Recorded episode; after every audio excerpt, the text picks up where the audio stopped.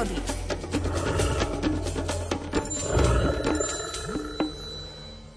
Nechcel som hluchánicu vyplašiť a tak som sa potichučky vytratil spod vývratu.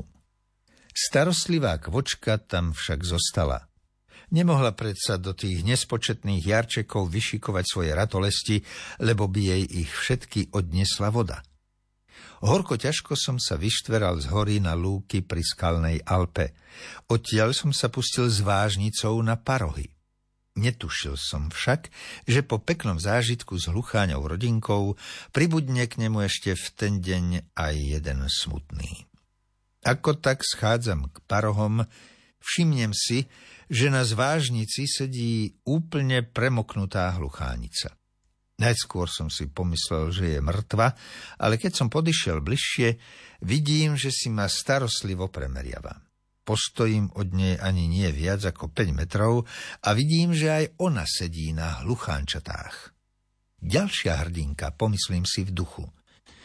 Keď som sa však lepšie prizrel, uvidel som tesne za hluchánicou úplne premočené tielko už mŕtvého mláďaťa. Začal som mať veľmi zlé tušenie. Moja nedobrá predtucha sa naplnila, keď sa hluchánica zdvihla, na premočenej zvážnici zostali ležať ešte ďalšie tri mŕtve telá hluchánčeniec. Len tri sa motkali, síce trocha premočené, ale života schopné popod dňu. Prišlo mi hluchánčiat aj ich matere ľúto. Búrka ju zastihla práve tu, kde nenašla žiadny úkryt a tak proti živlu nasadila vlastný život, aby sa jej podarilo zachrániť aspoň tri ratolesti. Na tomto mieste som vtedy pochopil silu materinskej lásky v prírode. Hluchánia matka bola schopná obetovať vlastný život, aby zachránila svoje potomstvo.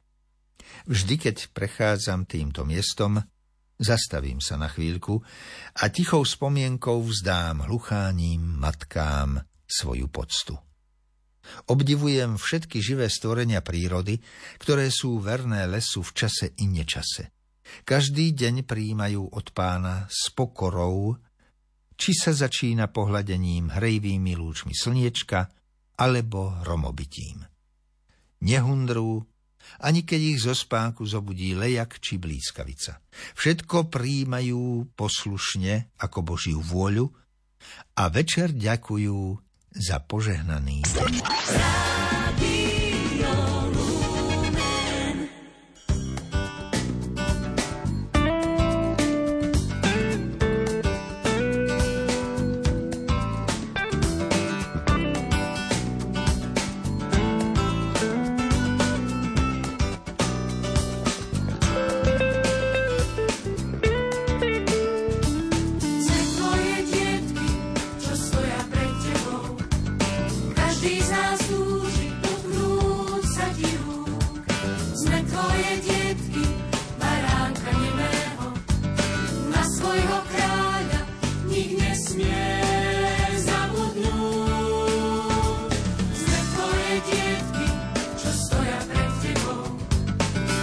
zaslúži potknúť sa ti rúk.